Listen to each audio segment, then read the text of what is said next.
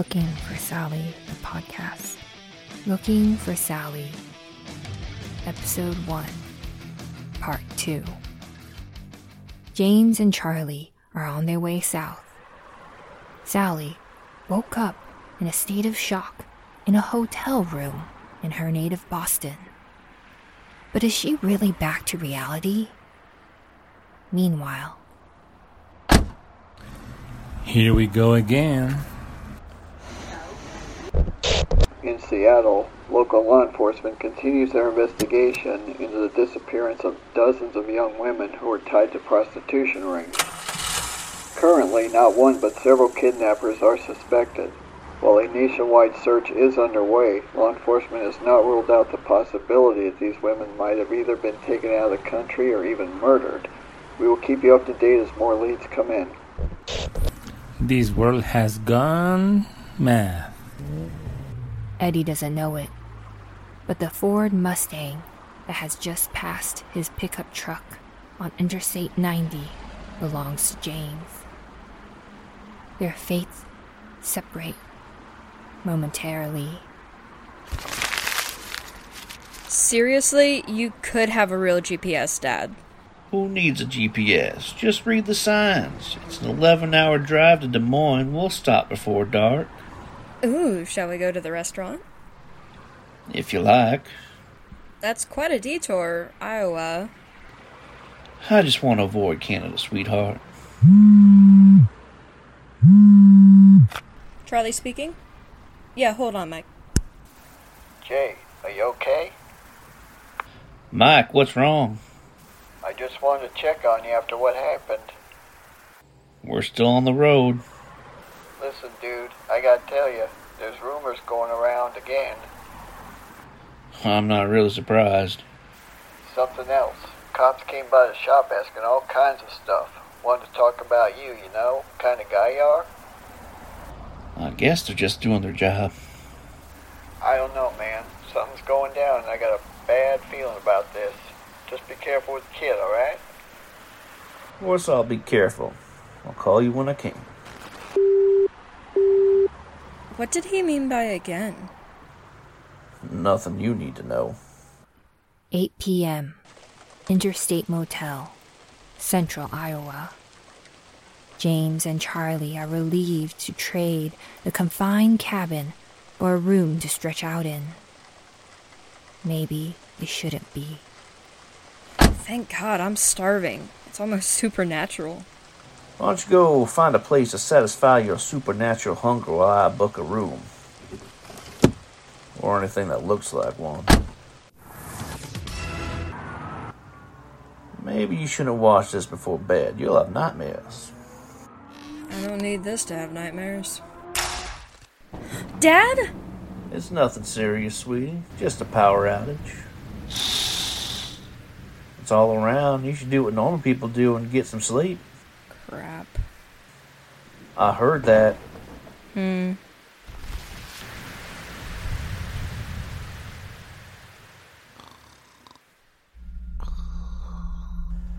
I know what you're thinking. You're thinking tequila won't do me much good. Well, you're wrong. As Charlie drifts off into a deep sleep and the dizziness of alcohol gradually permeates James's mind, something awakens in the shadows. So who's the loser now? He's there, watching them. He could touch them. But it's not time yet, so he lurks behind the drafty curtain. In his drunken delirium, James thinks his imagination is playing a game with him. You're not real. It's just a fucking bug.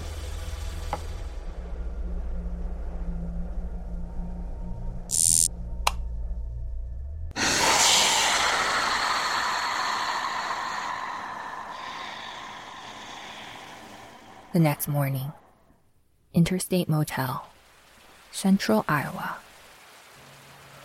power and internet back on, it seems. Hmm. I'll take that as a yes. Don't take too long getting ready, okay? I'd like to leave early. Charlie watches the rain laden gusts of wind. Her father seems much calmer this morning. Almost too much so. She liked to tell him about the nightmares, but she's afraid of saying too much. So she keeps quiet. She writes in her notebook, crosses it out, rewrites. So, where to now? Her father doesn't answer. Drops the sweat bead on his pale forehead. Dad, are you alright?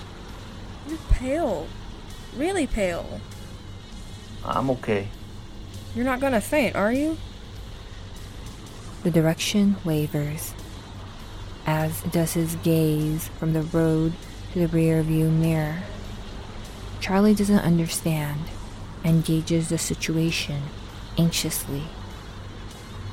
If he flinches, will she know how to react? James jerks the steering wheel sharply to the right. He nearly hits another vehicle. Dad! In a flash of lucidity, James regains control. Charlie trembles. If she listened carefully, she could hear someone laughing in the back seat. I'm sorry, sweetheart. I'm sorry. You almost killed us! Please, we need to stop. Anywhere, but we need to stop. It's all right, Charlie. Are you kidding me? You passed out while you were driving at full speed! It's over, Charlie. It's past. You should stop and get something. I mean it. There must be some of Mom's tranquilizers left somewhere. Charlie, I said no. No pills. You saw where that got her. Boston, same day, 2 p.m. Sally lies face down on a hotel room carpet. Her mind wanders between past and present. The memory of the fatal incident that cost her her nursing career, and the anguish that grows, forcing her conscience to awaken.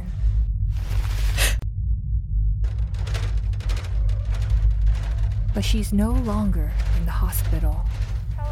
And the smell of food wafting through the door also awakens her appetite. A voracious, sickly appetite. Sally gets up, awkwardly, to clutch the edge of the bed and reach for the telephone on the bedside table. Reception, what can we do for you? I'd like someone to bring me breakfast. I'm not feeling very well. So, would you like something for lunch? Yes, lunch, I mean. Yeah, we can order something for you if you like. Yes, pizza. Two, uh, two pizza. The family is special. Thank you very much. We'll get it to you as soon as we can, madam. Sally knows this hunger isn't natural. There's a monster hiding deep in her stomach, demanding to be fed. So, on wobbly legs, she stands up, rummages in her bag for coins. Saliva rises to her dry, greedy mouth. As soon as she steps into the hallway, Sally feels sick. She knows she shouldn't have, but the machine is only a few feet away. So she leaves the door open, just enough to slip through if someone should arrive. She moves forward. The fever starts to rise, and she fights against an insane pressure.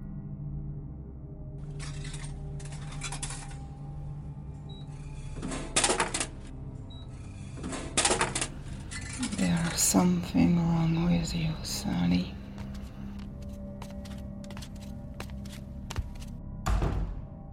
What the hell did you get yourself into? What did they make you take?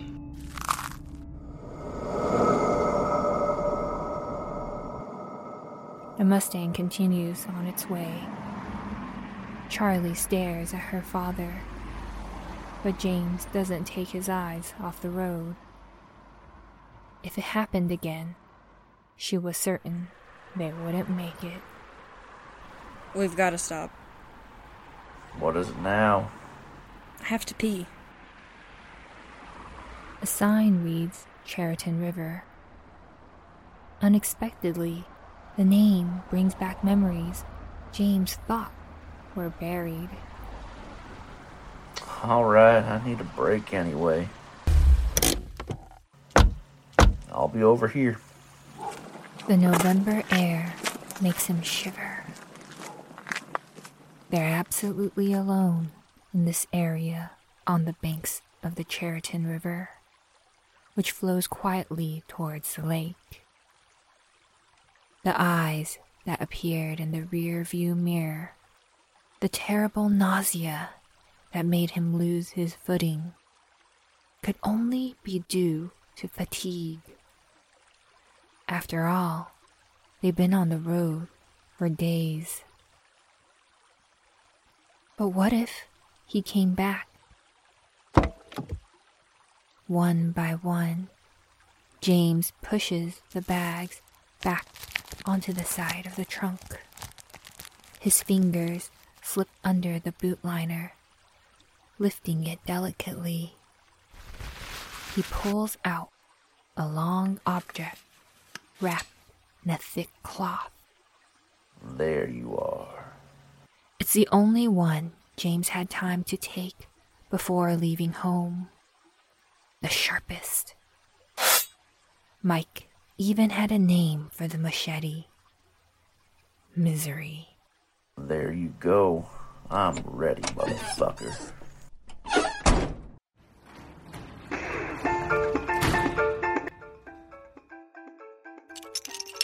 Eddie, are you done yet? Just about. Your mind's been on another thing since you go back. The garage won't run itself, you know? I know, my love, but I can't stop thinking about it. Your young kid? I should have asked her her name. She looked like she needed help. Forget her. People like that are nothing but trouble. You're probably right.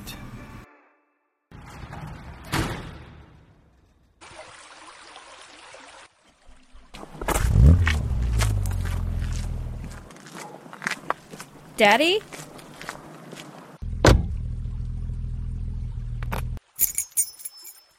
You're starting by yourself now?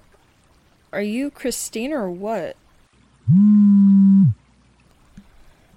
Charlie Anderson speaking. Wait, where? Hold on, slow down. Okay, I'm I'm taking notes, but it doesn't make sense. Yes, I'm I'm telling my dad. Thanks for calling.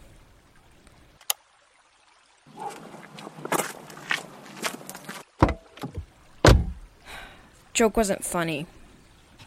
What joke? Never mind. A guy from Seattle PD called. They said they've got a lead.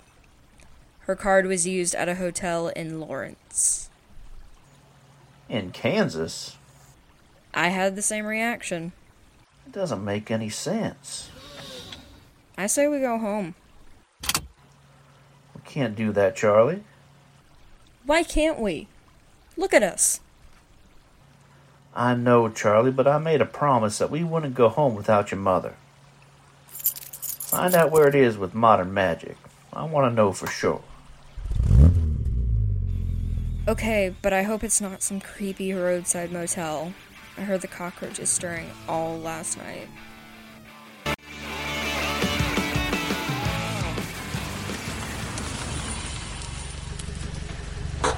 Wow, it's the Kansas Overlook Hotel. Must cost an arm. How are you today? Checking in? Here's your card, sir. Third floor. Come on, let's not hang around here. Still making you nervous after all this time, huh? Planes and elevators. Anything that goes up. Anything I don't fly myself.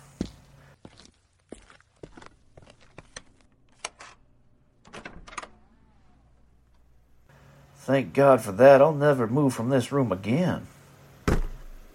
You'll have to. Don't expect me to eat those disgusting sandwiches again. Some places feel like a refuge. Charlie sprawls on her bed while her father disappears into the bathroom. What if that's where her mother had slept a few days earlier? Maybe she could have felt her energy, seen her shadow pass by. But shadows are never what they seem to be. There leaflet in the lobby. I know where we should go. We'll start by looking around the hotel and see if anyone's met your mother.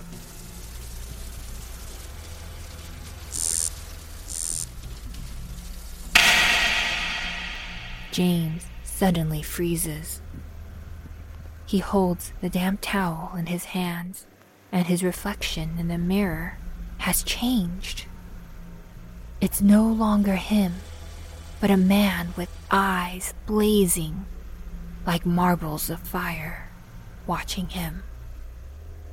There's something familiar and at the same time terrifying about him. Dad, is everything all right? I'm fine. The vision disappears as suddenly as it appeared. The feeling of unease, however, remains, clinging to his gut. Did you hear what I said? Hmm. I'm sure this place is haunted. Charlie, there's no such thing as ghosts. If you say so. By the way, I put the dirty laundry in a bag. I'll take care of it tomorrow, Charlie. Don't forget. Did you get any answers? Nobody's seen your mother here. I'm sorry, Dad. Let's give ourselves a couple of days just in case and get back on the road to Boston. What do you think? Garb? Yes, my daughter. she's the one who left. Stop feeling guilty. Have a drink. Listen to this Stull's Cemetery. They say there's a staircase in the basement of the old church, and if you go down it all the way, you'll find the gateway to hell. Oh, please, not again. Come on, we have got to see that. What do you find so interesting about visiting a cemetery? I'm sorry, sir. Perhaps you can try later. I'm really annoyed. I wouldn't want to leave my wife alone for so long. There's room for one more. Well, that's very kind of you, young lady. People usually call me Charlie. You're welcome. And people usually call me Gus, which is nice because that's my name. And I suppose that's your dad? James. Ah, I won't bother you. I'll make myself invisible. We've come all the way from Ohio. It's a long trip for people our age. Reminds me of my days as a traveling salesman. Where do you come from? Seattle. On vacation? Funeral. Oh, I'm sorry. I'm so sorry. Ava's right. I'm far too curious. So it's just the two of you? Mommy got held up. Dad, I'm not feeling well. You want us to move? Yes, please. Nice meeting you. See you tomorrow. Or never. Night has extinguished rumors and conversations in the hotel corridors. James's sleep is filled with disturbing creatures. Charlie, on the other hand, doesn't sleep. She's kneeling in the middle of a salt circle. The bottle she borrowed from the hotel restaurant lies beside her bare feet. Her backpack is open like a beast's belly, vomiting out all kinds of talismans. The flame of the candle in front of her flickers with each breath she takes. Red and green, sweet embrace, cast evil out of this place. Charlie? Shit. Charlie, what's going on here? What the hell are you doing? Sorry, Dad. I didn't mean to wake you. What's that supposed to mean? What are you thinking? You know there are smoke detectors, right? I'm sorry. Clean up all this crap and go to bed. No more bullshit. I'm sorry. You can explain tomorrow. I'm just gonna go take a picture of the gazebo. I'll be right back. I'll wait for you on the bench.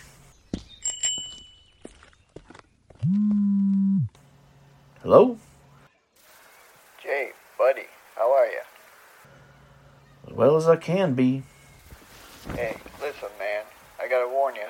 Police are back at the shop. They're convinced you're involved. That's a load of crap. Sally had a breakdown. This kind of thing happens every day. I'm serious about this. I think that Karen woman told them something. I shouldn't even be talking to you. You gotta be kidding me. I don't even know this woman. I know, Jay. It's crazy. I told them. Look, I don't want to talk about this anymore. You'll end up doing it, Jay. The voice comes out of nowhere. And no matter how hard James's gaze clings to those around him, he knows that this voice is not from this world. Still angry about the ritual? No, sweetie, it's not you. Is it about Mom? Did the police call? Not the police, Mike. They think I did something. You know that's BS. Yes, I know. We shouldn't even be talking about this. Let's find your mother and everything will be back the way it was. Listen, Dad. There's something I need to tell you. Hey, Oh, God. Please not him. How did he find us? I say we should run. Too late. Meanwhile, outside the Andersons' home in Seattle, fate sometimes looks like a talkative old man. Sometimes it looks like a woman willing to do anything to fulfill her macabre ambitions. Poor Sal. It's a mess in here.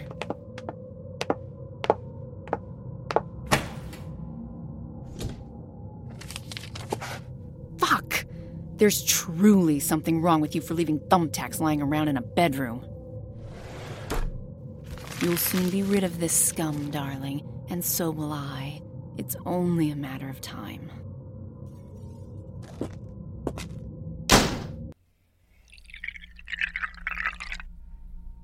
It's the small things. You don't notice them. Like pebbles along the path that lead you where you need to go. Shit, the laundry. Or a bag in front of the door. Its contours dancing before your eyes. Voices rising in your head in the grip of alcohol's sweet dizziness. Long days, long nights.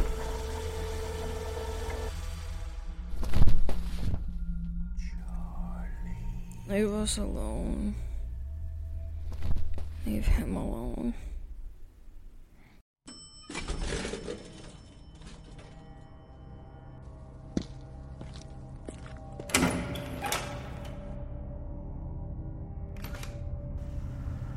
Any program, the beast, as long as you let me sleep.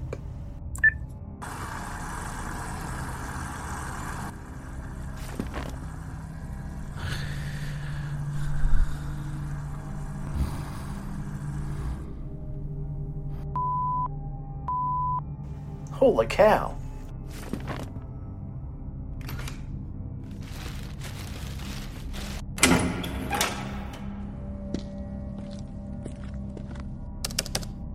This is a hell of a time to be down.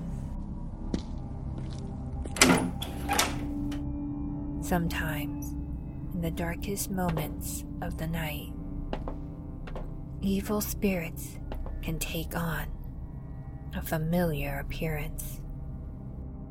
Anybody here? And because we don't know any better, we answer them. I'm over here a few steps up. Oh, thank God it's you. The elevators are broken. Wait for me. I went down to the lobby to get some pills for Ava, and on the way back, damn, no more elevator. I noticed. I feel so much more comfortable going up with you.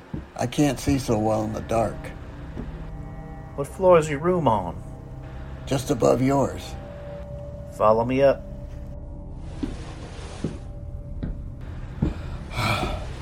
I need to stop for a moment. Hold on to the rail, Gus. Damn, I can't reach it. Grab my hand. It's a space of a second that separates balance from a fall. A hand stretched too far, a dizzy spell at the wrong moment. James's gaze is transfixed, and time with it, as old Gus crashes a landing below. A sinister crack echoes in James's wheezing eardrums. His broken neck lies at an improbable angle with the rest of his body. And James finally understands. Fuck, fuck, fuck.